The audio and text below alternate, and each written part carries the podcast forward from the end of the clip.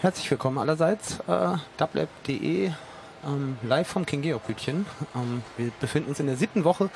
Es ist Donnerstag und wie jeden Donnerstag ähm, bedeutet das eine Folge, eine neue Folge von Dublab Dialog, ähm, unser wöchentliches Talkformat. Ähm, wo wir uns mit Themen, die ganz grob das Leben in der Stadt, äh, manchmal auch Themen den Eberplatz betreffend, befassen. Und heute äh, habe ich wieder mal zwei Gäste da. Mein Name ist äh, Joscha Kreuzfeld übrigens, ich vergesse das sonst oft zu sagen. Ähm, äh, zwei Gäste zu dem Thema äh, Reclaiming the Streets, ähm, Lebensqualität, Mobilität und die autofreie Stadt von morgen. Ähm, das ist ein Thema, was wir uns relativ spontan überlegt haben. Deswegen bin ich doppelt froh, dass das geklappt hat mit meinen zwei Gesprächspartnern, die hier heute sitzen. Ähm, genau, das ist einmal Dr. Ute Schimanski, äh, die Vorsitzende von der Radcom e.V. und äh, Teil der Initiative Aufbruch Fahrrad. Und äh, Christoph Schmidt, der Vorsitzende des ADFC Köln. An alle beide äh, herzlich willkommen. Hallo, hallo. Hallo, hallo. Ähm, genau. Äh, vielleicht könnt ihr euch ja mal ganz, ganz kurz vorstellen und ähm, vielleicht so in ein, zwei, drei Sätzen maximal äh, kurz erzählen, womit sich euer Verband oder das, wozu ihr gehört oder wofür ihr steht und eintretet, äh, befasst. Sehr gerne. Ähm, hallo Joscha. Hallo, Äh, genau, ich bin Ute Simanski, also Simanski, nicht Schimanski, Sorry. wobei ich, äh, nein, ich komme aus dem Ruhrgebiet und äh, finde Schimanski einfach sehr charmant und höre da natürlich auch drauf. Ja, ähm, wo komme ich denn überall her? Also ich bin zum einen ähm, äh, Mitglied der Wählergruppe Deine Freunde hier in Köln.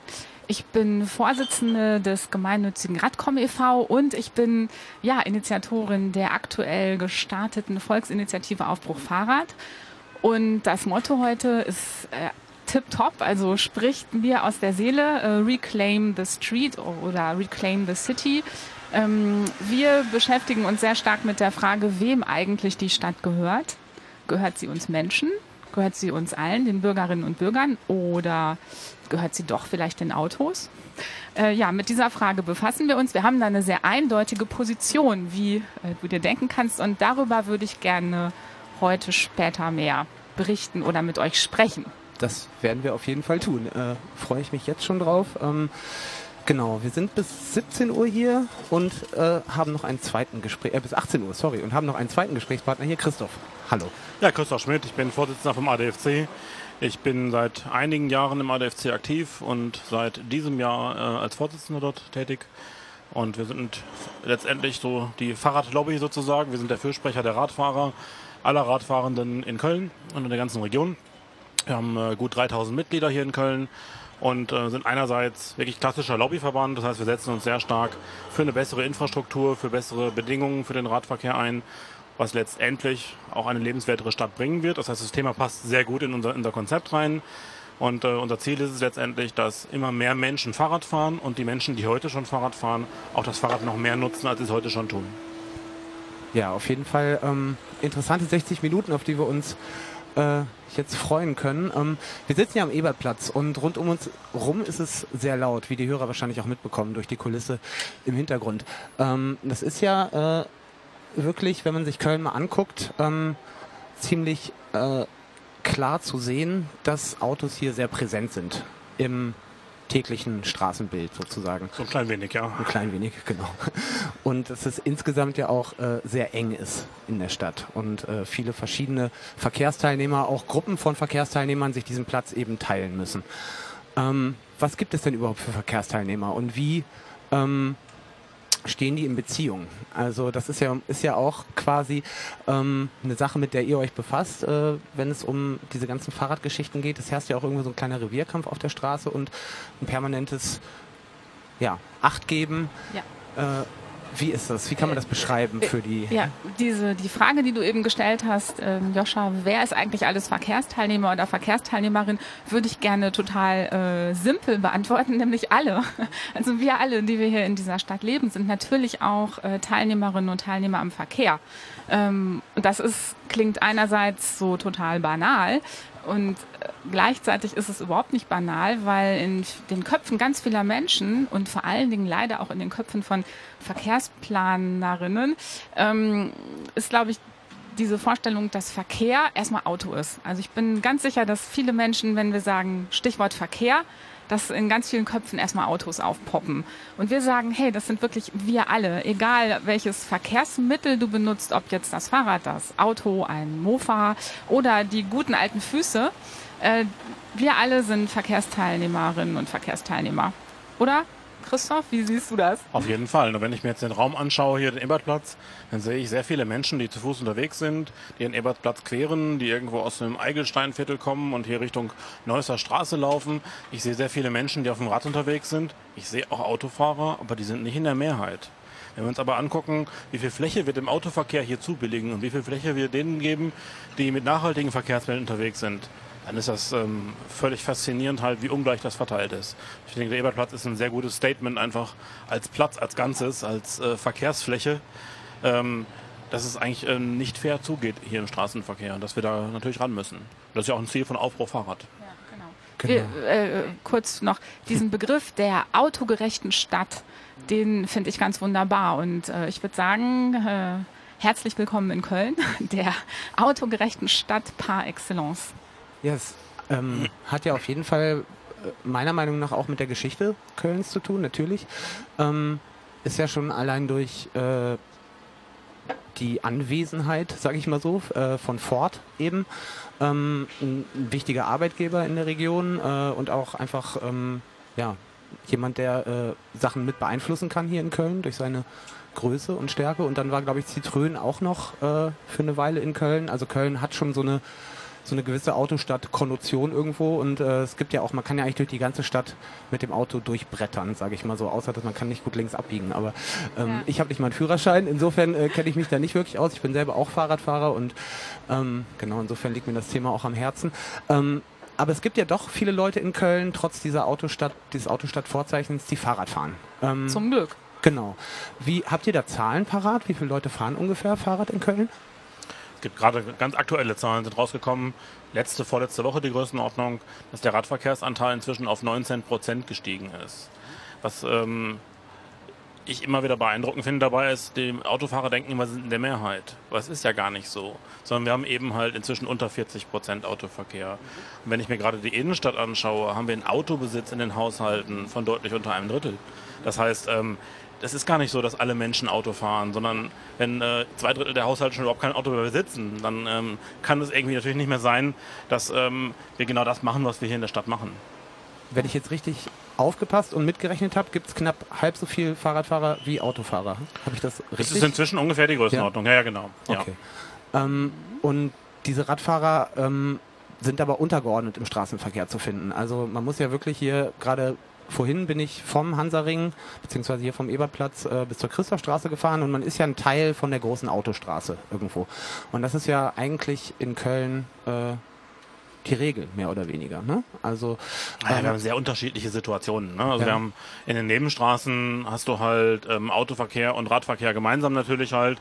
Da ist es ja auch kaum anders möglich und wahrscheinlich auch kaum anders sinnvoll. Da sind in vielen, vielen Straßen, muss man auch wirklich mal lobend auch mal sagen, wir sehen das Tempo 30 Schild gerade hinter dir hängen. Äh, dementsprechend in vielen Fädeln ist Tempo 30 ausgeschildert. Es wäre noch schön, wenn es auch wirklich gefahren werden würde.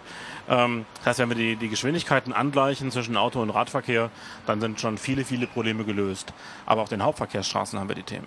Wenn wir uns jetzt den Ebertplatz anschauen, wo wir jetzt gerade sind, da haben wir eben halt zwei breite Autospuren und irgendwo so eine schmale Pinselei, die ähm, ein Radfahrstreifen sein soll, der viel zu schmal ist, wo man nicht mal einen Radfahrer überholen kann, wo auch äh, Radfahrenden es anscheinend nicht erlaubt zu sein scheint, dass man sich miteinander unterhält, während man unterwegs ist, während das für Autofahrer ganz normal ist. Und ähm, noch viel schlimmer finde ich hier links ab in die, in die Neusser Straße rein. Das äh, bezeichne ich immer gerne, auch wenn ich solche Begriffe sonst immer vermeide, fast als Kriegsgebiet. Ne? Das ist ähm, nicht schön, wenn man da rausfährt. Äh, die haben die parkenden Autos, haben wir da von allen Seiten halt. Es wird eingeparkt, ausgeparkt, es wird in zweiter Reihe geparkt. Und als Autofahrer muss man sich da genauso behaupten wie ein Autofahrer natürlich. Nur ich werde nicht nur behindert, sondern ich werde zusätzlich noch echt richtig gefährdet. Und ich ähm, habe oft auch Angst da, dass ich da platt gefahren werde. Und das ist nicht, nicht schön. Und das liegt natürlich daran, dass ich jeden erdenklichen Platz als Parkraum bereitstelle. An den Autospuren kann ich in der Neusser Straße wahrscheinlich kaum was rausnehmen. Das ist in jede, jede Richtung eine Spur in aller Regel in der Neusser. Aber wir haben extrem viel Parkraum immer noch und äh, Fußgänger, Radfahrer bleiben da unten runter hängen letztendlich halt. Und ich denke, die Fußgänger dürfen wir auch nicht vergessen bei der ganzen Diskussion. Ja, ich ähm, finde, es gibt noch eine weitere inter interessante Zahl, die ähm, die jetzt auch äh, sanft auf die Volksinitiative Aufruf Fahrrad lenken könnte. Ähm, es gibt im Moment in unserem Bundesland in Nordrhein-Westfalen einen Radverkehrsanteil von 8 Prozent. Äh, Im Schnitt. Natürlich gibt es in vielen Stadtteilen hier in Köln einen wesentlich höheren Radverkehrsanteil, das hat, hat Christoph auch eben gesagt. Ähm, wenn man jetzt in unsere Nachbarländer schaut, also zum Beispiel in die vorbildlichen Niederlande, dann sehen wir, dass der Radverkehrsanteil da wesentlich höher ist. Und das ist etwas, was wir hier auch erreichen wollen, weil wir denken, hey, was unsere Nachbarn können in Niederlanden oder auch in Dänemark, äh, zwei Länder, die übrigens keine eigene Automobilindustrie haben, könnte auch damit was zu tun haben, dass da die Lobby einfach nicht so stark ist. Also was die können, das können wir doch hier auch. Äh, und deswegen ist unser Ziel von Aufbruch Fahrrad, den Radverkehrsanteil im ganzen Bundesland NRW auf durchschnittlich 25 Prozent, also ein Viertel zu erhöhen. Und das ist nicht illusorisch, ja, das ist absolut möglich. Was das natürlich auch bedeutet, ist, dass Köln jetzt nicht einfach 6% Punkte zulegen muss, sondern es müssen halt alle im gleichen Maße zulegen. Wir werden es nicht hinkriegen, dass irgendwo im Bergischen oder im Sauerland wo es sehr gebirgig ist, wo die Strecken auch länger sind als in einer kompakten Stadt wie Köln. Da werden wir wahrscheinlich keine 25% Radverkehrsanteil bekommen. Das wird eher unrealistisch sein. Wir müssen sehen, dass wir da auch mehr Leute zum Radfahren bringen, gerade für die kleinen Wege. Ähm, sehe ich das immer noch als, als realistisch dort an. Aber das bedeutet natürlich, dass Köln eine viel, viel größere Verantwortung noch dafür hat, um diese Ziele auch zu erreichen. Ja. Und andere Städte genauso natürlich. Ja, es gibt doch zwei, äh, für mich Sorry. jetzt, ja, nur, nur mal ganz zum Überlegen, diese Zahl zu erreichen, ne? also das Steigern der äh, Fahrradfahrer oder der Anzahl der Leute, die Fahrrad fahren eben, ähm, ist ja so ein bisschen, man, man kann es den Fahrradfahrern angenehmer machen, man kann es den Autofahrern aber auch ein bisschen schwerer machen. Ähm, Zwei gute Ideen. ja, genau. Ähm, und halt einfach mal so ein bisschen äh, Maßnahmen ergreifen, um das Ganze halt mal in eine bestimmte Richtung zu lenken. Ne? In eine, auch in eine zukunftsfähige Richtung, weil das ist ja auch ein ganz wichtiger Aspekt der ganzen Sache. Ähm, das Autoverkehr, äh, er wird nie ganz weg sein, aber man muss ihn ja auf jeden Fall reduzieren. Einfach äh, aus Klimagründen, aus Platzgründen in der Stadt. Lebensqualität. Genau, Lebensqualität. Das ist ja auch Teil des Titels bei uns und mhm. eben auch die autofreie Stadt. Das sind beide Sachen, über die wir noch reden wollen. Aber ja. wie würdet ihr das denn ähm, einschätzen? Es gibt ja jetzt zum Beispiel in Madrid, wenn man das mal vergleicht mit Köln, eine Initiative, wo es wirklich darum geht, dass ähm, äh, Schadstoffemissionen äh, massiv gesenkt werden, der Smog verringert wird in Madrid. Ähm, dafür ist extrem viel Geld bereitgestellt worden von der, glaube ich, linken Bürgermeisterin. Ähm, und da gibt es halt ganz. Äh, habt ihr im Bild, was da für Maßnahmen passieren gerade? Äh, ähm, damit eben die Autofahrer es ein bisschen schwerer haben. Da wird es den Fahrradfahren per se auch leichter gemacht. Vier, vierspurige äh, Straßen werden, äh, glaube ich, mittlerweile einspurig für Autos und der Rest ist wirklich nur zum Gehen. Man darf als Anwohner äh, nur noch in bestimmte äh, Gebiete, also nur wenn man da eben wohnt und ähm, das sind ja irgendwie relativ massive Eingriffe irgendwie. Was hm. hast du zu sagen? Also ich kenne das konkrete Beispiel Madrid nicht, aber der Baukasten, aus dem man ziehen kann, der ist eigentlich für jede Stadt gleich. Das heißt, eigentlich äh, sind es immer die gleichen Maßnahmen, die man machen kann. Man muss natürlich die Verkehrsflächen fairer verteilen. Das bedeutet ganz konkret, wir haben ja mit Ringfrei eine Initiative hier für die Ringe zum Beispiel gestartet, dass man sagt, wir haben zwei Autospuren, eine Spur wäre auch eine wundervolle Fahrradspur. Die Fußgänger bekommen mehr Platz auf dem Hochboard, wenn die Fahrradfahrer auf die Fahrbahn wechseln. Und so ähm, haben wir eine ganz andere Verteilung des Verkehrsraums. Wir haben die Überholmanöver nicht mehr, der Verkehr fließt insgesamt ruhiger. Das haben wir auch mal ausprobiert. Wir haben das mal für einen Tag gemacht. Wir haben alle gemeinsam, also Radcom, ADFC, Greenpeace und alle möglichen Verbände und Vereine wie der VCD und so weiter waren dabei. Und wir haben auf wie viel war es, Route? Zwei Kilometern äh, ungefähr? Äh, ja, so eine Größenordnung. Zweieinhalb Kilometer. Kann sein, ne? mhm. so vom Zülpicher Straße ungefähr bis zum Friesenplatz war das so die Größenordnung. Und da haben wir ähm, komplett eine Spur rausgenommen. Das heißt, wir haben eine Spur mit ganz einfachen Pylonen abgesperrt ähm, und haben die komplett zu einer Fahrradspur gemacht. Und äh, das mitten an einem Einkaufssamstag, wo normalerweise auch richtig viel los ist da. Und es gab keinen großen Rückstau. Hier und da vielleicht gab es ein bisschen mal mehr Verkehr. Es ging floss ein bisschen langsamer mal an den Ringen, aber auch relativ gleichmäßig. Diese ständigen Spurwechsel fielen weg. Ähm, das ähm, übliche zweite Reihe Parken gab es logischerweise auch nicht und so weiter. Und im Grunde konnte man wahrscheinlich als Autofahrer an dem Tag sehr entspannt an den Ringen fahren, entspannter als sonst. Vielleicht ist man für die gesamten Ringe dann halt ein bis zwei Minuten mehr unterwegs gewesen, aber unterm Strich war es für den Autofahrer jetzt auch nicht das große Drama. Und die Radfahrer, die konnten unglaublich schnell vorankommen, hatten einen glatten Teerbelag, konnten ähm, richtig schnell fahren, halt auch auf den Ringen, kamen in keine Konflikte mit, mit den Fußgängern. Die Fußgänger hatten mehr Platz vor den Geschäften. Und ähm, da ist eben halt gut, wenn man da alle mitnimmt. Ne? Wir haben da die Einrichtungsmeile Kölner, ähm, die Köl Einrichtungsmeile Kölner Ringe, so hießen sie, ne? Style Mile Cologne heutzutage, schön englisch geworden. Ähm, die ähm, haben da mitgemacht zum Beispiel. Das heißt, die haben gesagt, hey, wir unterstützen das. Wir wollen auch ähm, Veränderungen an den Ringen. Wir wollen mehr Platz für den Radverkehr, weil das sind auch Kunden. Wir wollen mehr Platz für den Fußverkehr, damit die dort bummeln gehen können. Und der Autofahrer, der findet seine Parkplätze wunderbar in den Parkhäusern. Die stehen nämlich in Köln alle leer. Zahlen der IHK, die sind jetzt nicht gerade so als linksgrün alternativ äh, bekannt, sagen eben halt, dass die Parkhäuser je nach Parkhaus zwischen ein Drittel und zwei Drittel leer stehen. Du hast eben nach Maßnahmen gefragt. Und ich finde eine wichtige Maßnahme, die äh, beginnt im Kopf. Ja?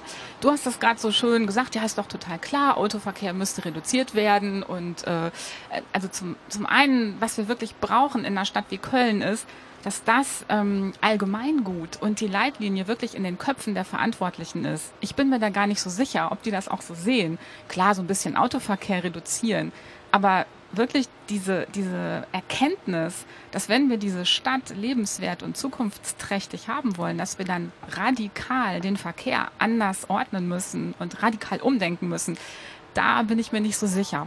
Ähm, ich habe äh, hier ein Buch mitgebracht. Ich war nämlich äh, in dieser Ausstellung in Frankfurt, Fahrrad. Das ist der Ausstellungskatalog. Und ich habe gestern mit äh, wahnsinniger Freude einen Artikel gelesen von der Stadtplanerin in New York. Ich weiß nicht, ob die noch amtiert. Ähm, Janet Sadiq Khan heißt die. Und die schreibt da so einen ganz wunderbaren Satz. Ähm, wenn du die Welt verändern möchtest, könntest du damit beginnen, einen Radweg anzulegen. Und sie beschreibt auf gerade mal zwei Seiten, wie sie das vor nicht allzu langer Zeit in New York City gemacht haben. Ja? Also in New York City wirklich radikal Verkehr neu ordnen und Flächen den Autos wegnehmen und den Menschen zur Verfügung stellen.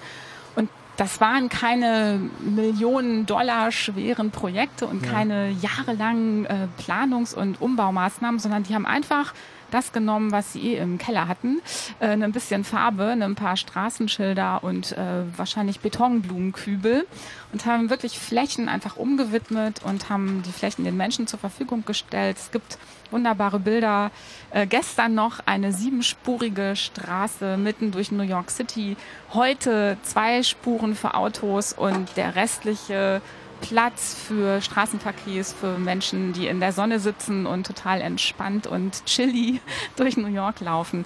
Also aber Flächenumverteilung ist die Hauptmaßnahme. Ja. Gibt es das nach wie vor? Ja, so ja natürlich. Ja, ja, ja, ja. Genau. Die haben einfach damit angefangen äh, ich, ich weiß gar nicht wann genau, also 2013 haben die zum Beispiel dieses äh, New York City Bike Leihradsystem da installiert. Und ähm, zufällig äh, war ich 2013, als das gerade zwei Wochen lief in New York und äh, wir hier, die wir aus Köln kamen, waren so mit die Pioniere und die ersten, die den New Yorkern bewiesen haben, dass man tatsächlich in dieser Stadt Fahrrad fahren kann. Das wollten die bis dahin gar nicht glauben. Heute ist es total beliebt und überhaupt nicht mehr wegzudenken. Man kann fast entspannter in Manhattan fahren als in einigen Teilen von Köln. Bestimmt. Ähm, das kann man nicht, glaubt man erstmal nicht, aber ich habe es gemacht. Also ich habe es auch, auch schon ausprobiert.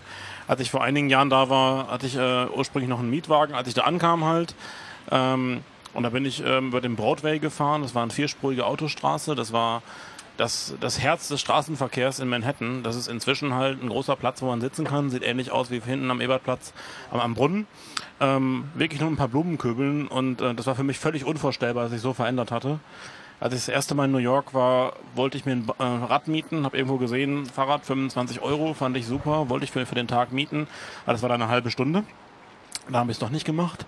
Und dann, als das Bike-Sharing-System gekommen ist, konnte man eben auch als Tourist mal einfach sagen, ich fahre einfach mal kleinere Strecken mit dem Rad von einem Museum zum anderen oder was auch immer. Man muss allerdings bedenken, dass die von einem ganz anderen Punkt kommen. Ne? Das heißt, die kommen von fast 0% Radverkehr ganz ursprünglich und äh, kommen inzwischen halt in Größenordnungen rein, die noch lange nicht da sind, wo Köln ist. Aber äh, nichtsdestotrotz, es gibt in ganz, ganz vielen Hauptverkehrsstraßen inzwischen halt Bike Lanes dort und äh, die werden sogar relativ gut respektiert vom Autoverkehr. Und Jetzt reden wir die ganze Zeit über so Sachen, die ganz weit weg sind. Ähm, kann ja eigentlich auch mal nach Nippes gucken. Da gibt es ja auch eine autofreie Siedlung, wenn ich mich richtig informiert habe. Äh, ich glaube, die wird Lilliput genannt. Ähm, so die Info, die ich jetzt habe. Ähm, und das ist ja nun wirklich sehr nah dran, wenn wir uns jetzt hier gerade am Eberplatz befinden. Ähm, für alle Leute, die gerade erst einschalten. Hallo Nadine. Äh, wir senden wie jeden Donnerstag live vom King Georg Bütchen, ähm, Nähe Ebertplatz, äh, das Dublab Dialogformat. Ich habe zwei Gäste hier sitzen. Es geht um das Thema, ähm, ja, im weitesten Sinne Stadt der Zukunft, äh, Verkehr in der Zukunft, ähm, Steigerung der Lebensqualität. Veränderung von Mobilität und Mobilitätsbedürfnissen und darüber reden wir noch bis 18 Uhr. Ähm, genau, und äh, jetzt haben wir gerade eben, habe ich das angesprochen, die autofreie Siedlung in Nippes. Ähm, das ist ja nun ein Beispiel, New York ganz groß, äh, bisschen Verkehrsveränderungen, Nippes. Ähm, und dann gibt es ja auch eine Modellstadt in den Niederlanden, glaube ich, wo komplett gar keine Autos erlaubt sind, auch in der Innenstadt. Ähm, Houten nennt die sich. Ähm, und du hattest vorhin auch schon angesprochen, dass die Niederländer generell eine andere Verbindung zum Fahrrad haben. Ähm, wie kann man denn die Affinität der Deutschen zum Fahrrad steigern? Was wären da Maßnahmen? Ich glaube, dass ein ganz wichtiger Punkt ist, das subjektive und individuelle Sicherheitsempfinden der Menschen zu steigern. Ähm, ich erlebe das immer wieder in Gesprächen mit auch viel mit älteren Menschen, die sagen, ah ja, ich würde total gerne Fahrrad fahren. Und früher, als ich jung war, bin ich ganz viel Fahrrad gefahren. Aber jetzt hier in Köln traue ich mich nicht. Ähm, da gibt es ja auch prominente Beispiele, die äh, das äh, sagen, dass sie sich in Köln überhaupt nicht trauen, mit dem Fahrrad zu fahren. Und ich bin zutiefst davon überzeugt, dass wenn wir es schaffen, dieses Sicherheitsempfinden zu steigern, das, was geht durch eine sichere Infrastruktur, dass dann mit einem Schlag äh, sehr viele Menschen umsteigen, die das jetzt eben nicht machen wollen. Also Sicherheitsempfinden steigern. Wir haben hier vorhin beim Aufbauen ähm, der ganzen Sachen eine alte Dame sitzen gehabt, ähm, die wissen wollte, warum hier die Mikrofone liegen. Und dann habe ich hier von der Talkrunde erzählt und auch von dem Thema. Und ähm, dann haben wir so ein bisschen gesprochen und sie hat erzählt, dass sie sich auch eben nicht traut, Fahrrad zu fahren, ähm, weil sie vor knapp 15 Jahren ähm, äh, schwer umgefahren worden ist von einem Auto, als sie über den Zebrastreifen gegangen ist. Also komplett mitgenommen worden ist, wochenlang im Krankenhaus lag, äh, Ja. monatelang nicht arbeiten konnte.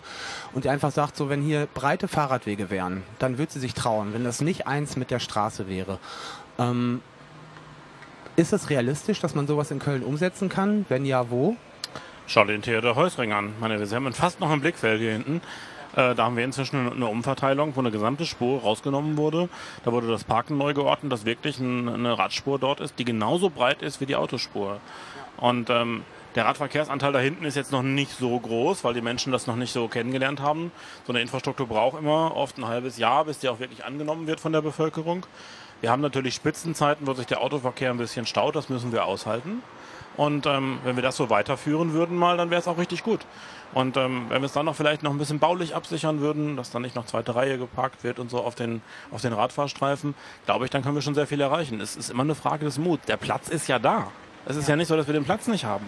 Der Platz ist da. Wir haben an ganz, ganz vielen Stellen haben wir ja nicht nur die vierspurigen Straßen, sondern ich sage mal, es sind sechs Spuren. Zwei zum Parken, vier zum Fahren. Richtig. Wir müssen Ja. das komplett mitrechnen. Die gesamte Fläche, die für den Autoverkehr genommen wird, müssen wir komplett kalkulieren dafür.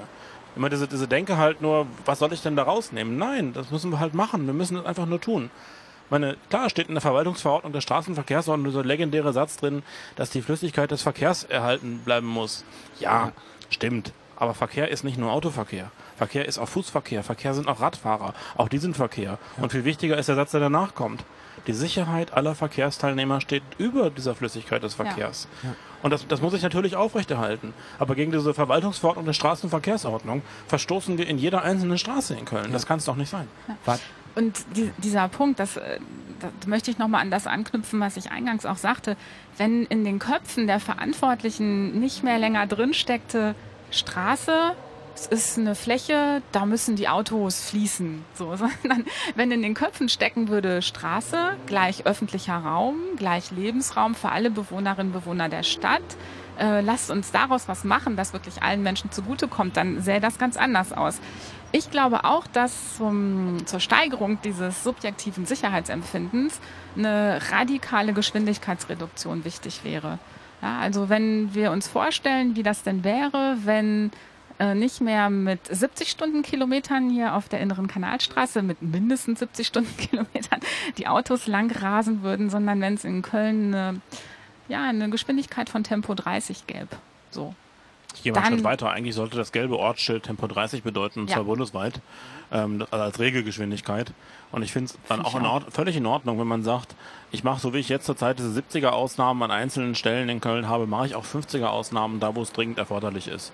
Das heißt, Aber nur da und bitte in den Wohngebieten genau. 20 oder Schrittgeschwindigkeit, das wär's. Mein, meinetwegen kann eine Rhein-Ufer-Straße gerne äh, noch 50 sein, eine innere Kanalstraße noch, dann ist aber auch gut.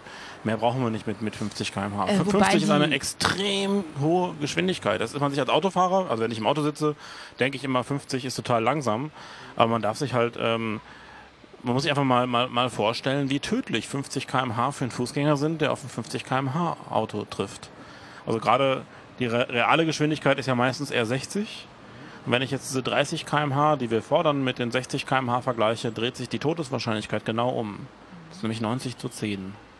Ne? Also plötzlich habe ich 10 zu 90. Ich finde ja die Rhein-Ufer-Straße, das ist äh, totale Verschwendung. Die müsste autofrei sein, ehrlich gesagt.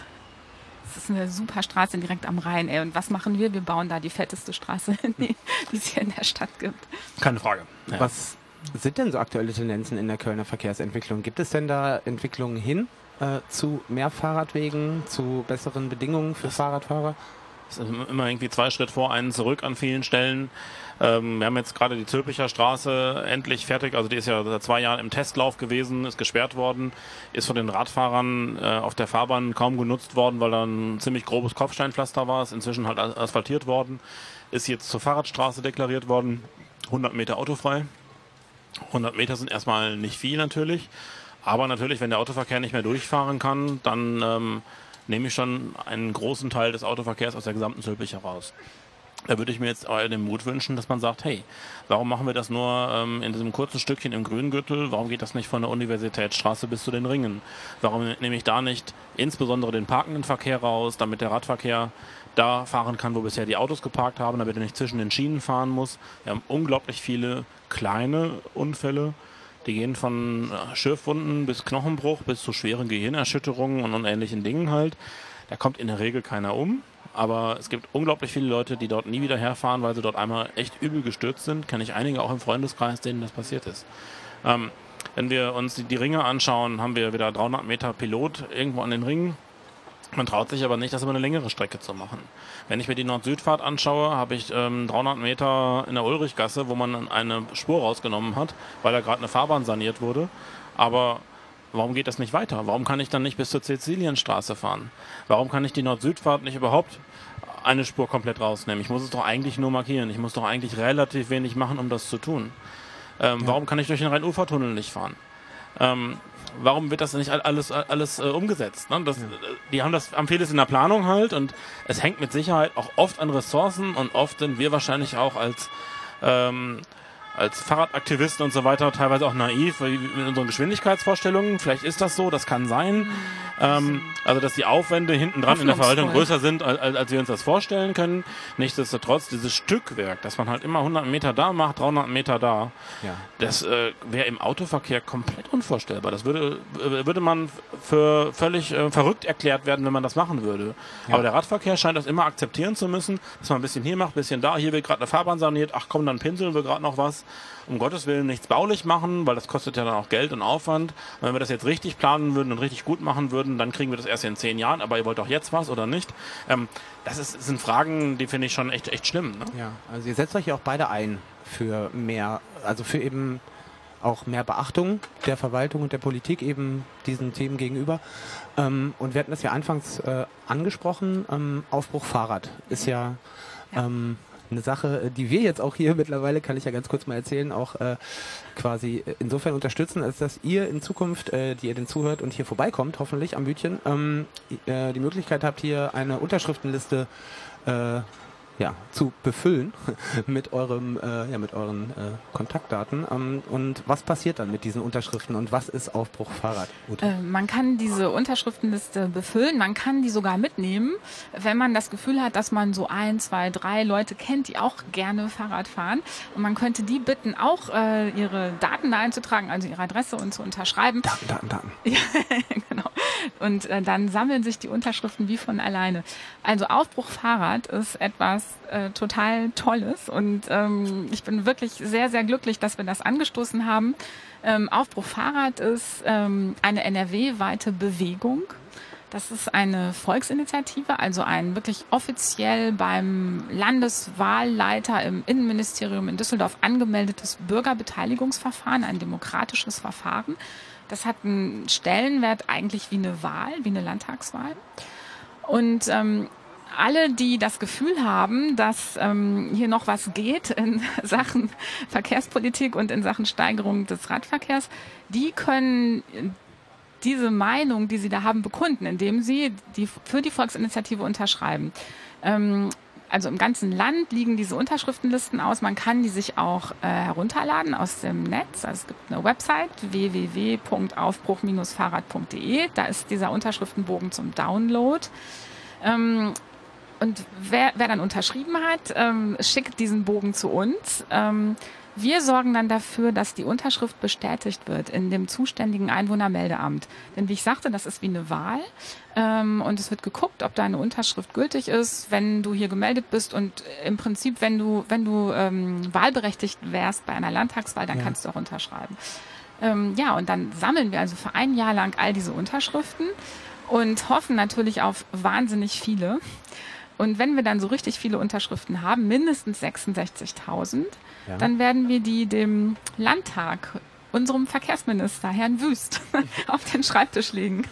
Und diese das richtet sich an ganz NRW, das habe ich richtig ja, verstanden. Richtig. Ja? Und in ganz NRW gibt es auch eben so Sammelstellen ja, sozusagen. So wie euch. Hier. Genau, mhm. so wie, so wie uns eben auch jetzt. Wir waren irgendwie auch schon angemeldet. Ich glaube, das waren die Leute vom Tag des guten Lebens, ja, die irgendwie wunderbar. das Bütchen vor mhm. uns genutzt haben. Ähm, naja, aber äh, hätten die das nicht gemacht, würden wir jetzt wahrscheinlich hier nicht sitzen, um es mal äh, verkürzt Aha. zu erzählen. Ähm, Genau. Ja, vielen Dank an die Leute ja, vom genau. Tag des Schönen Guten Sie sind sowieso super. Schönen Gruß an Martin auch nochmal an dieser ja. Stelle. Der war auch schon mal hier und hat sich mit uns unterhalten. Ähm, Genau, und dann äh, gibt es diese Unterschriften und zu den Unterschriften beziehungsweise zu der ganzen ähm, Initiative, ähm, ihr habt ganz konkrete Ziele. Ne? Ja. Die hattest du anfangs auch schon angesprochen irgendwie.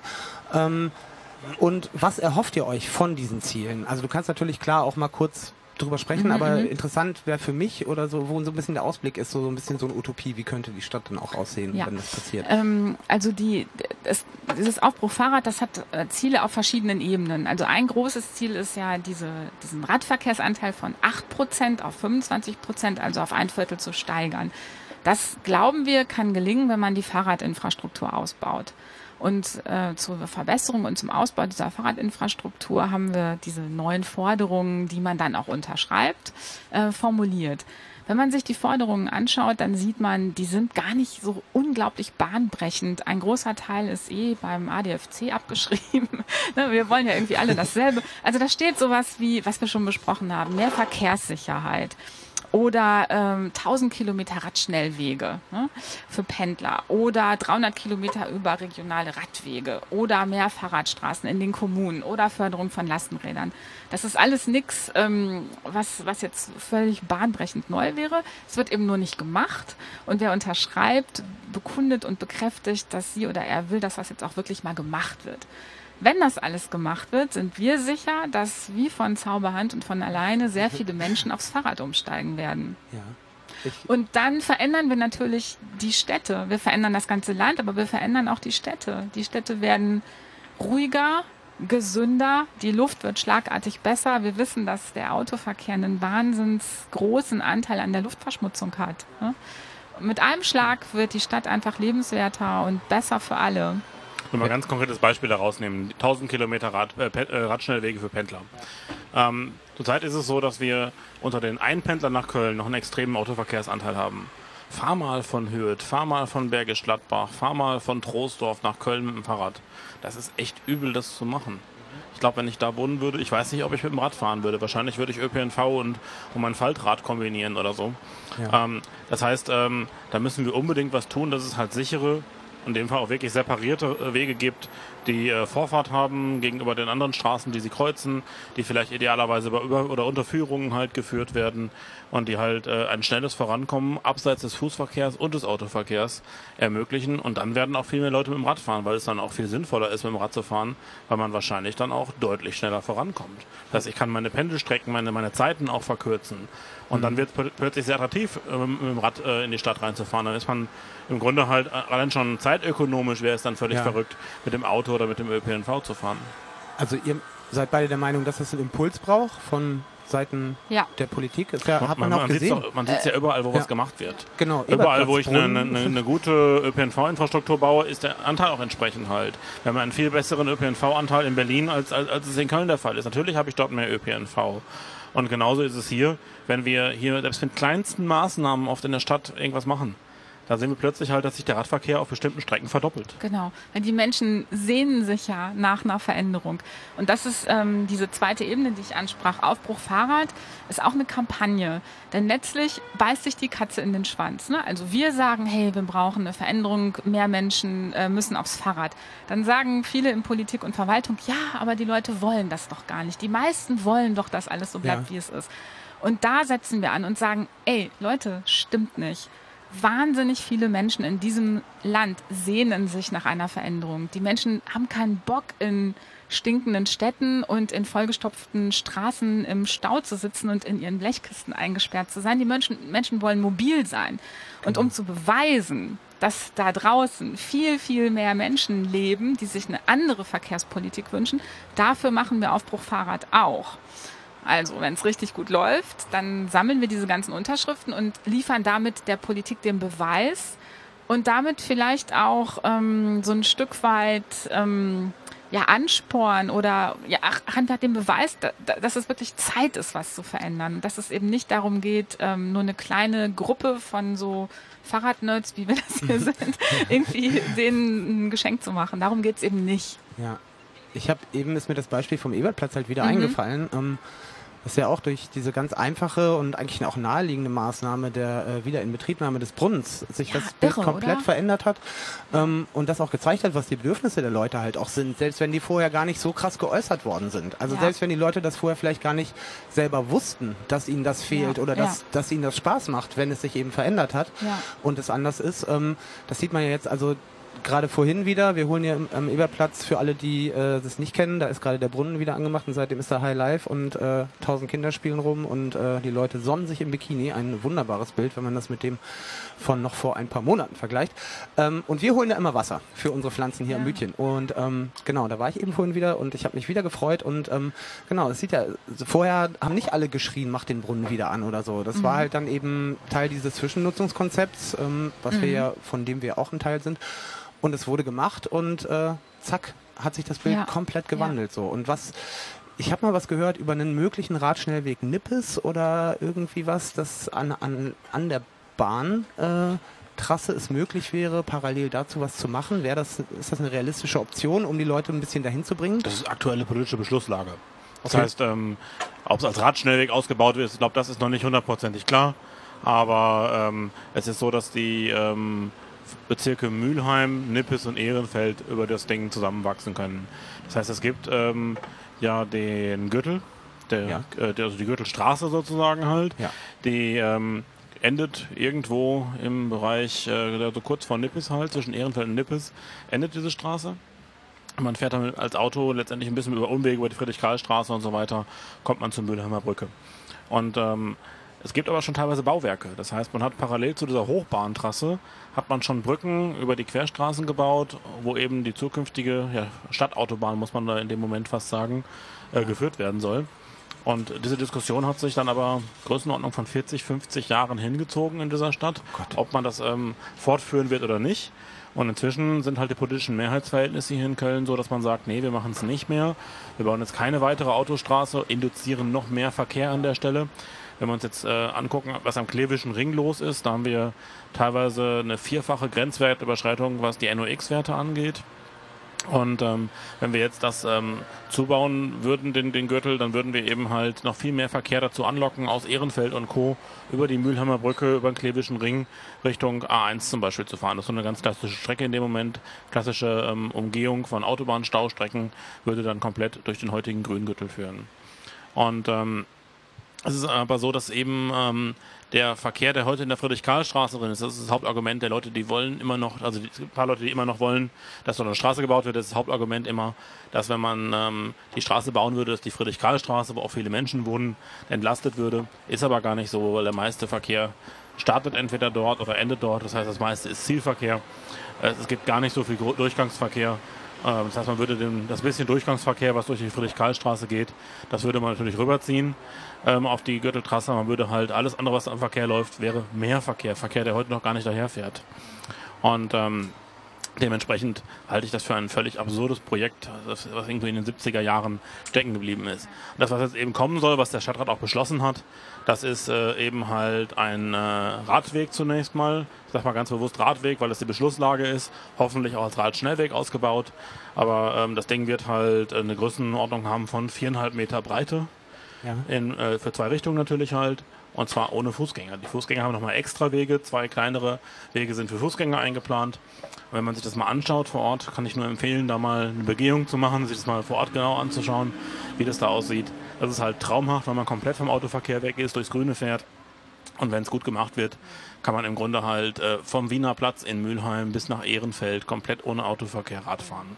Das da kommt man richtig schnell voran, kann man ganz toll fahren, hat keine nervigen Autos drumherum. Ja. Und ähm, das wird ganz, ganz viele Menschen dazu bringen, halt das, das Rad auch viel mehr zu nutzen. Dann. Das wird ähm, die Highline von Köln. Also wer Was? dieses Ding da Highline New York kennt, der ja, der wird sich, kann sich jetzt schon freuen. Also das wird wirklich toll. Man wird auch eine grandiose Aussicht haben und kann wirklich äh, von Ehrenfeld und weiter weg bis zum Rhein durchfahren.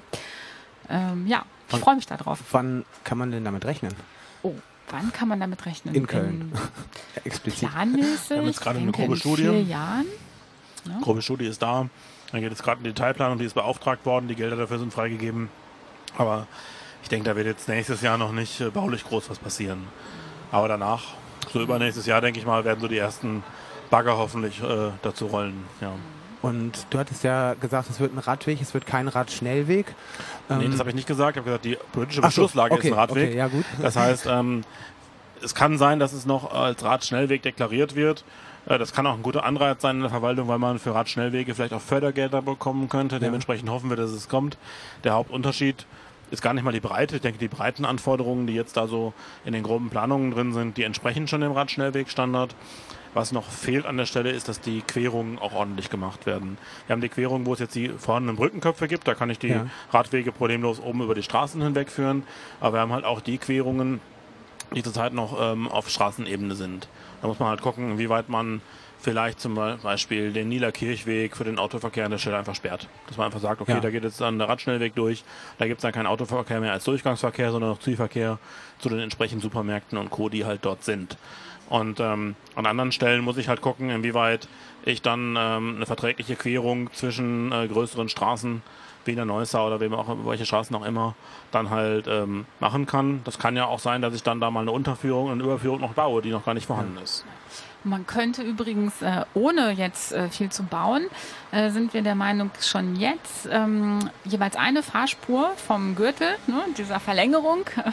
zum Beispiel den vom Ehrenfeldgürtel, einfach wegnehmen. Also vom Autoverkehr we wegnehmen und dem Radverkehr zuschlagen. Wenn man nämlich zu ja, also wenn man mal spaßeshalber tagsüber über den Ehrenfeldgürtel fährt, dann sieht man ähm, verwaiste Autospuren, äh, Radfahrenden, die sich auf einem wirklich grottenschlechten Radweg äh, drängeln und äh, balancieren müssen auf ihren Fahrrädern. Und der tolle Asphalt links, also nicht, dass ich Asphalt jetzt toll finde, aber als Fahrbahn ist Asphalt ja. natürlich ganz schön, ähm, wo man wirklich super drauf Fahrrad fahren könnte, der ist einfach leer und da kommt dann ab und zu mal ein Auto vorbei. Für 90 Minuten Verkehrspeak, Autoverkehrspeak. Ja. bauen wir dort Ja, eine vierspurige ja. Straße von Ehrenfeld bis nach Rodenkirchen und das ist eigentlich, das ist völlig absurd. Und ähm, das, das, äh, gleichzeitig werden halt 24 Stunden am Tag alle anderen komplett eingesperrt auf, auf ganz wenig Raum. Und ähm, da muss man natürlich ran. Da muss man, wenn man, wenn man wirklich will, dass man den Radverkehrsanteil steigern möchte, dass man aber auch dem Fußverkehr mehr Platz geben möchte, muss ich an diese Räume ran. Und der, der Gürtel ist, glaube ich, fast das beste Beispiel überhaupt neben der Nord-Süd-Fahrt. Es gibt ja eine Initiative in Köln, die relativ radikal ähm, sich die Straßen zu eigen macht. Also jetzt nicht im negativen Sinne, aber die einfach äh, ja, komplett äh, den Autoverkehr mal kurz aussperrt für eine kleine Weile. Critical Mass nennt sich das Ganze. Ähm, hab Da komme ich her, aus der Bewegung komme ich. Sehr schön. Genau. Wusste ja. ich nicht. Aber ich, hab, äh, ich hatte davon gehört, weil ähm, ein alter Bürokollege mal ähm, auch Teil davon war oder mitgemacht hat, gerne mitgefahren ist. Äh, könnt ihr das mal kurz beschreiben für die Hörer, die vielleicht nicht aus Köln kommen oder auch die aus Köln kommen und das nicht kennen? Ja. Ich, äh, ich fange mal an, Christoph, ja, und du ergänzt, weil also ich möchte zum einen sagen, also wer noch nicht Critical Mass mitgefahren ist, Leute, ey, ihr wisst nicht, was ihr verpasst habt.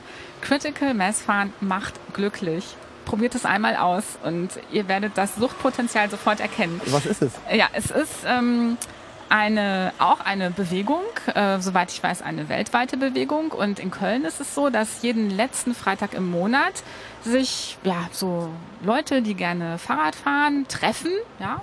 Treffen sich immer irgendwie zufällig da am Rudolfplatz, immer so zufällig so circa 18 Uhr. Ähm, ja, und wenn es richtig viele sind, dann geht's los und ähm, diese Leute fahren durch die Stadt, wie, wie sie gerade so möchten, so, wo, wo sie gerade so hinfahren möchten und machen sich ein, eine Regelung in unserer Straßenverkehrsordnung zunutze, nämlich die sogenannte Verbundfahrt. Äh, Also wenn du mit 15 Menschen auf dem Fahrrad auf der Straße fährst, dann zählst du praktisch wie ein, ja, wie ein großes Gefährt. Ja? Und das bedeutet, wenn die erste Person voranfährt, also stell dir vor, da fahren jetzt 100 Leute, die erste Person fährt über eine Kreuzung, die Ampel ist grün, dann kann dieser ganze Tross, diese ganzen 100, 200 oder 1000 äh, Räder können diese Kreuzung überqueren, auch wenn die Ampel zwischenzeitlich auf Rot springt. Das ist also komplett legal. Hauptsache, die kritische Masse ist erreicht. Genau, also diese kritische Masse sind diese 15 Gefährte, diese 15 Fahrräder. Und ähm, ja, es ist wirklich ähm, wunderbar, dieses Gefühl zu haben, endlich einfach auch mal als Verkehr wahrgenommen zu werden und zu zeigen, dass wir eben auch Verkehr sind. Ja? Also manche empfinden das vielleicht vor allen Dingen Autofahrer äh, so, als würden wir jetzt hier den Verkehr blocken, aber wir sind ja Verkehr, ja. Also das, das führt uns wieder zurück zum Eingang. Wer ist eigentlich alles Verkehrsteilnehmer? Natürlich alle, die wir auf dem Fahrrad fahren, sind Verkehrsteilnehmer und uns gehört die Straße genauso wie den Autos. Vor vielen Jahren war es so, dass man halt im Winter oft bei der Critical Mass gehofft hat, diese Zahl 16 zu erreichen, weil mehr als 15 Radfahrer, da ist es so schön in der STVO. Ähm, aber inzwischen ist es halt so, dass wir selbst im Winter 200, 300 Leute sind und im Sommer um die 1000. Und mit 1000 Leuten durch die Stadt zu fahren, Ja. das ist einfach so genial, weil man sich halt gut unterhalten kann das ganze, die ganze Zeit. Man kann sich die Stadt anschauen, man kann sich Gebäude mal anschauen, die man nie betrachtet hat. Wenn du als Fußgänger irgendwie durch die Gegend hetzt, läufst du so nah an der Fassade, dass du das Haus gar nicht sehen kannst. Als Radfahrer bist du ständig ähm, damit befasst, auf aufgehende Autotüren, auf Autos, die irgendwo heranrollen, äh, zu achten, dass du auch nicht die Stadt anschaust. Aber wenn du mit der Critical Mass unterwegs bist, lernst du teilweise Stadtteile kennen, Straßen kennen, Häuser kennen, die du noch nie gesehen hast vorher. Lernst auch viele Menschen kennen. Also bei mir ist es so, dass ein großer Teil meines Freundeskreises irgendwo aus der Critical Mass Bewegung kommt, ursprünglich mal. Und ich habe auch dort den ADFC kennengelernt. Also ich bin wirklich, ich wäre nicht im ADFC tätig, ich wäre nicht fahrradpolitisch tätig in Köln, ähm, wenn es die Critical Mass nicht geben würde. Das heißt, das ist ein großes Vernetzungstreffen auch für uns immer halt. Wir machen viele Besprechungen quasi während der Critical Mass für die nächsten Aktionen immer und so weiter. Das ist äh, für alle halt sehr schön. Und ich habe auch unglaublich viel gelernt, was äh, Straßenverkehrsrecht angeht natürlich. Halt, Ja. ne, weil man halt sehr viel eben halt sich auch austauscht zwischen den Critical Masses. Da gibt es dann eine entsprechende Facebook-Gruppe dazu, wo man unglaublich viel lernen kann, was die Rechtslage angeht. Ja. Und ähm, ja, inzwischen bin ich so weit, dass hin und wieder auch schon mal jemand, der in Polizeiuniform trägt, mal eine Frage hat zur STVO und zu mir kommt. Wirklich, das ist ja sehr Äh, genau, über die Rheinbrücken fahren mit der CM. Das ist echt großartig. Ja. Also wirklich, das ist ein ganz tolles Erlebnis und ich freue mich da immer sehr drauf, wenn das wieder ansteht. Ähm, für all die, die sich nicht genau merken konnten, äh, wann man sich trifft, ähm, Gibt es eine Webseite, wo man was sehen kann? Gibt es so eine zentrale Webseite, wo alle Städte irgendwie zusammengefasst werden? Es gibt oder? im Grunde keine Organisation hinter der Critical Ja. Mass, sondern es organisiert sich selbst. Irgendwer, ich glaube, die Leute, die das gemacht haben, die sind inzwischen gar nicht mehr in Köln. Ja. Äh, da hat man irgendwann festgelegt, letzter Freitag im Monat 18 Uhr. In den großen Städten ist es immer am letzten Freitag, in den kleineren Städten ist es meist an einem anderen Freitag. Die Uhrzeiten variieren auch so zwischen 18 und 19 Uhr meistens halt. In der Regel findet man eine Facebook-Seite irgendwo in jeder Stadt. Ja. Und äh, wenn man ein bisschen googelt, findet man meistens auch die, Ze- äh, die Zeiten. Es gibt auch ein paar neutrale Webseiten, die halt versuchen, städteübergreifend so die, die äh, ganzen Zeiten aufzulisten. Ich glaube, critical-maß.in. Ja. Also IN ist ja eigentlich für Indien, aber in dem Fall halt in, Schrägstrich Ja. Köln äh, Okay. zum Beispiel gibt es dann dort. Ähm, und es gibt auch ein paar Leute, die halt einfach bei der CM mitfahren, die auch ähm, irgendwelche Webseiten halt gemacht haben, wo der Termin einfach nur steht und vielleicht einen Link zur Facebook-Seite. Und ähm, aber es gibt im Grunde keine offizielle Seite der Critical Mass oder sowas. Das kann es gar nicht geben, weil es gibt keinen Verein oder irgendwas dahinter.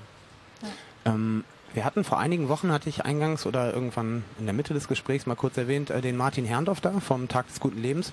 Ähm, das ist ja eine Initiative, die hier das Bütchen auch mitgenutzt haben, äh, im Juni noch, bis eben zum Tag des guten Lebens am 1. Juli, wo wir dann auch äh, in einem Möbelbau-Workshop die Hocker äh, oder wo Leute, die mitgemacht haben, bei einem Möbelworkshop von uns die Hocker gebaut haben, auf denen wir gerade sitzen Ah, sehr schön. und so weiter. Ähm, genau, und äh, der Tag des guten Lebens fand eben statt am 1. Juli und das bedeutet ja komplett autofrei Ja. für einen kleinen Teil der Stadt. ja. Wart ihr da beim Tag des guten Lebens? Natürlich. Das ist auch wirklich das Tolle in Köln, dass wir alle ja, an einem Strang ziehen und gut miteinander vernetzt sind und uns so gut wir können nach Kräften unterstützen. Und natürlich waren wir auch da beim Tag des guten Lebens. Äh, Wir beide sind uns sogar begegnet auf der Straße morgens, sind wir mit unseren Lastenrädern hingefahren Ja. zu unseren Ständen. Also wir standen auch hier um die Ecke. Ähm, Wir hatten von Radkom einen Stand und haben vor allen Dingen auch für Aufbruch Fahrrad Unterschriften gesammelt. Klar, und der ADFC Köln hat natürlich auch einen Stand beim Tag des Ich glaube, wir guten hatten mehr Lebens. Unterschriften, oder? Wir machen einen Unterschriften-Contest. Ich weiß nicht. Habt, und habt ihr, ähm, also ich war leider nicht da. Mhm. Ich war äh, über das Wochenende nicht in Köln und habe es deswegen leider verpasst. Was mich mal interessieren würde, ähm, wie ändert sich denn das Gefühl, wenn da einfach komplett kein Auto mehr ist? Äh, es ist ruhig, also Ja. wirklich ernsthaft ruhig, beziehungsweise man hört vielleicht Kindergeschrei und die Leute, die sich unterhalten, aber es ist ja eine ganz andere Stimmung wahrscheinlich, oder? Ganz genau. Also es ist natürlich nicht ruhig im Sinne von, äh, man schläft fast ein oder es ist wirklich still. Es ist aber, es sind halt Menschen, ja, und keine komischen Maschinen und keine Verbrennungsmotoren, die die Geräusche und die Lärm machen. Es ist halt, ähm, ja, es ist es sind halt Menschen, die ihr, ihr Fädel beleben und Dinge auf der Straße tun, ähm, die sie sonst eben nicht tun können. Also es ist wirklich toll. Nachbarn stellen einfach ein Sofa äh, vor die eigene Tür, äh, backen Kuchen, bieten den an. Ähm, es ist, es ist eine, es ist einerseits von der Lautstärke her irgendwie ruhiger, aber es ist eben auch viel entspannter. Das ist so ein Punkt, weil was mich ja so stört an diesem ganzen Straßenverkehr und daran, dass die Autos die Straßen so dominieren, ist, dass der öffentliche Raum ein Gefahrenraum ist. Ja? Also wie oft erleben wir alle, dass Eltern ihre Kinder äh, anblöken, bleib stehen, Achtung Auto, das ist uns so in Fleisch und Blut übergegangen. Und das hörst du am Tag des guten Lebens einfach nicht mehr. Ja? Ja. Kinder laufen, wie sie wollen, auf die Straße. Es gibt wirklich diesen Gefahrenraum nicht mehr. Und das führt meines Erachtens zu einer ganz großen Entspannung. Und das zeigt, was die Stadt und was die Straße eigentlich ist. Unser Lebensraum. Ja? Wobei mir das noch krasser aufgefallen ist am Ringfahr-Aktionstag. Da hatten wir ja den, den, auf dem Ring halt eine Spur gesperrt und es war eigentlich eine relativ ruhige Atmosphäre an dem Tag halt, Ja. weil die Autos halt nacheinander herfuhren und relativ flüssig durchkamen, aber langsam fuhren. Und dann haben wir die Pylone weggenommen und es hat keine fünf Minuten gedauert. Du hast so ein richtiges Anschwellen des Lärmpegels in dem Moment gehabt. Du hattest plötzlich wieder Beschleunigungen, du hattest diese Spurwechsel, du hattest hupende Fahrzeuge, weil sie sich gegenseitig nicht vorlassen wollten. Das hattest du vorher alles vorher nicht. Und das hat mich an dem Tag noch viel mehr beeindruckt, als es beim Tag des guten Lebens das macht, weil er der ganze Tag einfach ruhig ist und du diesen Kontrast gar nicht bemerkst. Aber in dem Moment war es wirklich innerhalb von fünf Minuten der Verkehr wieder da. Und ähm, da hat man einfach mal gemerkt halt, wie extrem das ist. Wir haben äh, 2013 gab es ja den ersten Tag des guten Lebens in Köln-Ehrenfeld. da haben wir ähm, von, von deine Freunde den ersten Radschnellweg, Radexpressweg der Stadt auf einem kleinen Stück der Venloer Straße aufgebaut. äh, und haben in die Mitte so einen Rollrasen gelegt, ja, also ein Stück Rollrasen, ich weiß nicht, äh, fünf Meter. Und es war total irre, weil Rasen, ja, Grünfläche, das war natürlich auch wieder im Sommer, zieht Menschen dann magisch an. Also ja, plötzlich lagen sie auf unserem kleinen Stückchen äh, Rollrasen mitten auf der Fenloer Straße. Und äh, das passt auch zu dem, was ich meinte. Plötzlich wird die Straße der Lebensraum. Und wir haben ja hier nichts anderes. Wir haben hier unsere paar Grünflächen, aber letztlich ist die Stadt die Straße, der Straßenraum. Und daraus können wir nur unseren Lebensraum gestalten. Und wenn wir so weitermachen, und diesen wirklich wertvollen Raum, gerade in so einer Stadt wie Köln, ja, wo so viele Menschen leben, dem Autoverkehr überlassen, dann beschneiden wir uns doch selber und nehmen uns so wahnsinnig viel weg. Und um zu beweisen, wie es eben auch anders geht oder um zu zeigen, wie es anders sein könnte, was man aus der Straße machen kann, dafür finde ich den Tag des guten Lebens wirklich großartig. Oder eben auch so Projekte, wie Christoph eben beschrieben hat. Ich finde es immer schön, einige Leute sagen solchen Dingen immer halt, aber in den Autos sitzen doch auch Menschen. Da sind doch auch Menschen unterwegs und die, auch die müssen wir respektieren. Kann ich immer nur zu sagen, nee, das ist nicht ganz so. An 23 Stunden am Tag ja. steht ein Auto nur rum und da ist gar keiner drin. Und ähm, dementsprechend, ja. nein, das ist nicht so. Hier stehen ganz, ganz viele Autos, die Platz verbrauchen, die Ressourcen verbrauchen, wo keiner drin sitzt. Ja. Was, ähm, das bringt mich so ein bisschen auch zu dem, ja, zu der, zu dem Punkt, was, was wäre denn eine zukunftsfähige Möglichkeit, abgesehen davon, die Fahrradwege auszubauen und es leichter und angenehmer und äh, attraktiver zu machen für Fahrradfahrer, sich fortzubewegen. Ähm, es gibt ja so die Idee von so einem Mix von Fortbewegungsmitteln eigentlich. Also dass man einen Mix macht aus äh, öffentlichem Nahverkehr eben, den man stärkt. Autos wird man ja nie ganz weglassen können irgendwie so. Also zumindest nicht, es müssen ja Sachen transportiert werden. Es könnten E-Autos sein, aber mhm. so eine gewisse, gerade wenn man eine Familie hat, vielleicht eine größere Strecke zurücklegen muss. Es ist ja einfach also so, dass... Es, es soll ja, ich, also ich bin nicht sicher, Christoph, aber ich habe schon mal davon gehört, dass es Familien gibt mit mehreren Kindern, die kein Auto haben. Also ich habe davon schon gehört. Aber mit, die auch nie Auto fahren, das ist der andere Punkt. Wir müssen es ja nicht besitzen, aber ja. es, soll, es ist ja schön, schon mal schöner, wenn sich die Leute zum Beispiel mhm. Autos teilen würden. Ne? Das ist auf jeden Fall ein Fortschritt und äh, ich glaube, wenn wir die Menschen mitnehmen wollen, Aha. wenn wir die Mehrheit der Bevölkerung mitnehmen mhm. wollen, dann sollten wir vielleicht weniger dogmatisch rangehen, sondern auch sagen halt, es ist ja okay, wenn Leute Auto fahren. Wir versuchen halt nur, möglichst viele Menschen auf unsere Seite, auf die, auf, auf die helle Seite des Lichts zu, zu, zu ziehen, sozusagen halt. Und viele Menschen davon zu überzeugen. Und ähm, natürlich dann auch halt ähm, mit, mit äh, positiven wie auch negativen Maßnahmen da arbeiten, dass man halt sagt, okay, ich schaffe halt Parkplätze ab, ich sehe halt zu, dass ähm, Autospuren wegfallen, ich sehe zu, dass es bessere Abstellmöglichkeiten für Fahrradfahrer gibt, natürlich auch bessere Fahrtmöglichkeiten für Fahrradfahrer. Dass ich da halt Anreize schaffe und andererseits auch Erschwerungen schaffe. Und ähm, ich glaube, damit, kommen wir eher zum Ziel, als wenn wir halt äh, zu radikal jetzt rangehen, sondern die Leute auch ein bisschen mitnehmen dabei auf dem Weg. Also Christoph, nichts liegt mir ja ferner als dogmatisch zu sein. Das äh, widerspricht sozusagen meiner Natur. Was ich sagen wollte ist, es gibt tatsächlich Familien und ich kenne viele, die haben einfach kein Klar. Auto und die schaffen das und denen macht das vor allen Dingen Spaß. Also die haben nicht kein Auto, weil sie sich das nicht leisten können oder aus welchen Gründen auch immer, sondern weil sie keinen Bock auf Autos haben. Und ähm, also ich weiß selber, dass ich, ich bin ja jetzt seit 2009 schon äh, hier aktiv und wie lange ich eigentlich gebraucht habe, um zu kapieren, dass der sprichwörtliche Mineralwasserkasten kein Auto braucht, also dass ich den tatsächlich mit dem Lastenrad transportieren kann. Ähm, das ist für mich ähm, auch ein positiver Anreiz. Also ich Klar. würde natürlich niemals sagen, man muss jetzt alle Autos abschaffen und den Menschen das Autofahren verbieten, gar nicht.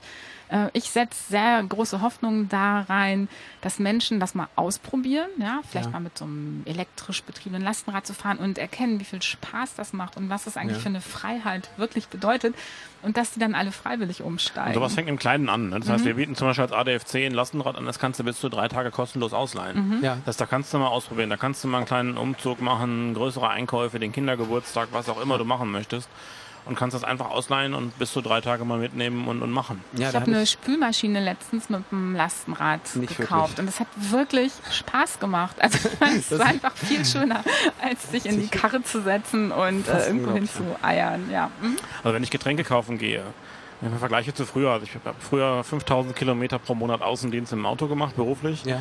Und äh, bin zum Glück aus, aus dieser Mühle raus. Ähm, aber ähm, äh, habe ich natürlich Getränke, bin ich einkaufen gefahren, natürlich mit dem Auto. Überhaupt keine Frage. Bei Getränken hätte ich mit dem Rad so nicht machen können. Da habe ich mir irgendwann einen Fahrradanhänger gekauft. Der ist sogar in dem Fall noch praktischer als das Lastenrad. Und mit dem Fahrradanhänger fahre ich in den Getränkemarkt rein, setze den Kasten auf den Lastenanhänger rüber, hänge den Hänger an mein äh, Rad dran und ich fahre zu Hause bis in die Küche mit dem Hänger. Ja. Das heißt, ich muss nie diesen Kasten tragen, zu keinem einzigen Zeitpunkt. Das ist beim Auto, da hätte ich irgendwo einen Parkplatz in der, in der Garage äh, bei uns in, in, in, in der Wohnanlage. Und da müsste ich dann am, letzten, äh, am Ende halt immer noch einige, ja, gar nicht so wenige Meter laufen und äh, Treppen tragen und so weiter halt. Das fällt komplett weg. Ja, Das heißt, hab- es ist eigentlich viel besser. Ja, es äh, klingt auf jeden Fall super. Ich habe auch gar nicht so wirklich, also für unseren Gebrauch, wir müssen auch öfter mal Sachen transportieren mit dem Radio und haben unser Büro ja in Nippes und das ist eigentlich nicht so weit von hier. Ähm, wir haben jetzt ab und zu mal äh, uns so Leihwagen genommen, die man überall wieder abstellen kann in der Stadt, also Carsharing, was ich auch Ja, eine sehr klar. coole Sache finde eigentlich, weil dadurch die Autos halt Ja. einfach deutlich mehr genutzt werden von vielen Leuten. Ähm, könnte man meiner Meinung nach noch ein bisschen billiger machen und irgendwie das Ganze mal ein bisschen entspannter fühlt. Also ich meine, es ist ja technisch schon recht entspannt, aber dass es einfach auch so attraktiver wird, das Ja. zu benutzen, wirklich, Ja. weil ich finde es noch ein bisschen teuer. Aber wenn du es Ähm, günstiger machst, gehst du in die Konkurrenz zum ÖPNV. Da musst du Ah, aufpassen. okay, gut, ja, das ist, haben sie sich wahrscheinlich alles Mhm. genau überlegt. Mhm. Mit mehr, äh, ich habe da gerade mal fünf Minuten drüber nachgedacht. Was ich eigentlich sagen wollte, ist, dass ich die Idee eines Lastenfahrrades sehr schön finde.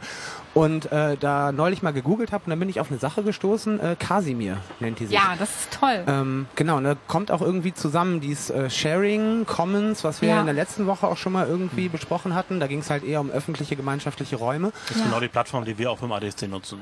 Das heißt, Ach unser so, ADFC-Rad ist eines der Casimir-Fahrräder. Ah, okay, Ja. genau. Genau. Könnt ihr mal vorstellen, kurz, was das ist? Wir haben Also übrigens heute den Mobilitätspreis gewonnen, muss Ja. man erwähnen. Den Ah. deutschen Mobilitätspreis vom. Verkehrsministerium ausgeschrieben. Sind die äh, heute prämiert worden halt. Einerseits für die Software, diese Ausleihsoftware, diese Plattform und andererseits auch für die Grundidee, weil das erste Lastenrad, was überhaupt in ganz Deutschland oder wahrscheinlich weltweit als, als kostenlos verleihbares Lastenrad zur Verfügung stand, war eben das Casimir aus Ehrenfeld. Das Rad Ja. heißt halt Casimir, deswegen heißt diese Plattform auch so. Die anderen Räder haben alle eigene Eigennamen. Ja, habe ich gesehen. Und ähm, das hat sich genauso, das gesamte Konzept von dem Thema, dass die Fahrräder alle Namen bekommen, bis hin zu, dass man alle die gleiche Ausleihsoftware nutzt und so weiter, hat sich über ganz Deutschland ausgedehnt und es gibt inzwischen über 60 Initiativen. In allen großen Städten gibt's das. Man kann im Grunde in München, in Berlin, in Hamburg, in Bielefeld, in Dortmund, im gesamten Ruhrgebiet und so weiter. Überall kann man Fahrräder ausleihen. Selbst auf Dörfern wie Düsseldorf soll es möglich sein, inzwischen habe ich gehört. Und Wir haben heute Gäste aus Düsseldorf. Wir, sind, wir haben grundsätzlich eine sein, gute ja. Beziehung nach Düsseldorf. Ja. Ähm, wir äh, unterstützen den äh, Städte-Schulterschluss äh, aufs Äußerste. äh, zumindest im musikalischen Sinne. Ähm, Ich würde gern, ist noch Klar, Zeit. wir äh, haben ich noch zehn gern, Minuten. Ja, sehr gut. Ich habe eine, eine sehr persönliche, kurze Geschichte ähm, zum Kasimir. Ähm, also es verbindet mich mit diesem Lastenrad, mit dem Ursprungs-Kasimir nämlich sehr viel. Ähm, da sind wir nämlich ähm, zum Standesamt mitgefahren. Also nicht, hier- also ich bin auf Ja. einem ganz normalen Fahrrad gefahren. Wir sind nicht darin gefahren worden als Brautpaar, aber mein Schwager hat die Getränke für den Sektempfang danach in dem Kasimir von Ehrenfeld ähm, zum Standesamt und dann weiter zum Rhein gefahren. Ähm, wir sind nämlich mit einem Fahrradkorso von Ehrenfeld zu unserer Hochzeit gefahren und Kasimir war da einfach ähm, total wichtig und nicht wegzudenken. Ja, also genau, mal ganz kurz für die Leute da draußen. Kasimir, also man kann, es gibt die Möglichkeit, sich in Ehrenfeld ähm, Lastenfahrräder auszuleihen, kostenlos, wenn ich das richtig verstanden habe. In ganz Köln inzwischen. in ganz Köln, ja. Bis zu wie viele Tage kann man die dann behalten? Bei Casimir sind es bis zu drei Tage, die man die leihen kann. Ja. Das sind typischerweise wirklich ganze Tage halt, also ein bis drei Tage. Es ist sehr individuell, wie man die Abholzeiten dann ausmachen kann. Ja. Und ähm, Und man bucht über Ja. die Webseite, ne? man bucht über eine Webseite www.casimir-lastenrad.de ja. Und da kann man sich dann ein passendes Rad aussuchen. Es gibt welche, die gut für den Kindertransport sind. Es gibt welche wie unseres, was jetzt eher ähm, für äh, Waren und, und, und ähm, irgendwelche Dinge geeignet ist. Also wir haben quasi eins äh, wie das von Aufbruch Fahrrad, was hier hinter uns steht mit einer geschlossenen Box. Ex- Exakt Ja. das gleiche Modell, nur in anderen Farben. Da ist es halt für ein Kind nicht ganz so schön, wenn man es in luftdichte Box packen, würde. Ähm, dementsprechend ist es halt äh, absolut ungeeignet für Personentransport. Aber deswegen gibt es eben ganz viele verschiedene Räder. Mit zwei Rädern, mit drei Rädern. Und gerade das macht es ja auch aus, dass man alles mal ausprobieren kann. Dass man mal, auch bevor man sich vielleicht selbst mal irgendwann eins kauft, weil man es doch sehr häufig äh, nutzt, einfach mal alles ausprobieren kann. Ja. Auch hier lohnt sich übrigens ein Blick ähm, in, in Nachbarländer oder in Nachbarstädte. Also diese Idee, dass man Waren mit dem Lastenrad transportieren kann. Ja, da vorne, genau, ja. da fahren gerade, ich vier, vier Kinder. Kinder in einem Lastenrad. Das ist super. Und eine Deutschlandfahne. Es sieht so aus wie ein niederländisches Modell und es hat, glaube ich, einen Elektroantrieb, ja. Ähm, also, die, dass man das machen kann, das machen uns unsere Nachbarn ja auch vor. Ja. ja? Und auch, dass ähm, Waren innerhalb der Stadt mit Lastenrädern transportiert werden können. Also wer mal mit offenen Augen nach Amsterdam zum Beispiel fährt, der ja. sieht da Wahnsinns Warentransporte. Das ist kein Naturgesetz, dass das auf fetten, äh, mehrachsigen LKW durch schmale Innenstadtgassen alles gekachelt werden ja. muss. Wenn, wenn es holländischen Prinzenkindern äh, möglich ja. ist, mit dem Lastenrad zur Schule gebracht ja. zu werden oder zur Kita, dann ja. sollte das auch in Köln für Kinder möglich sein.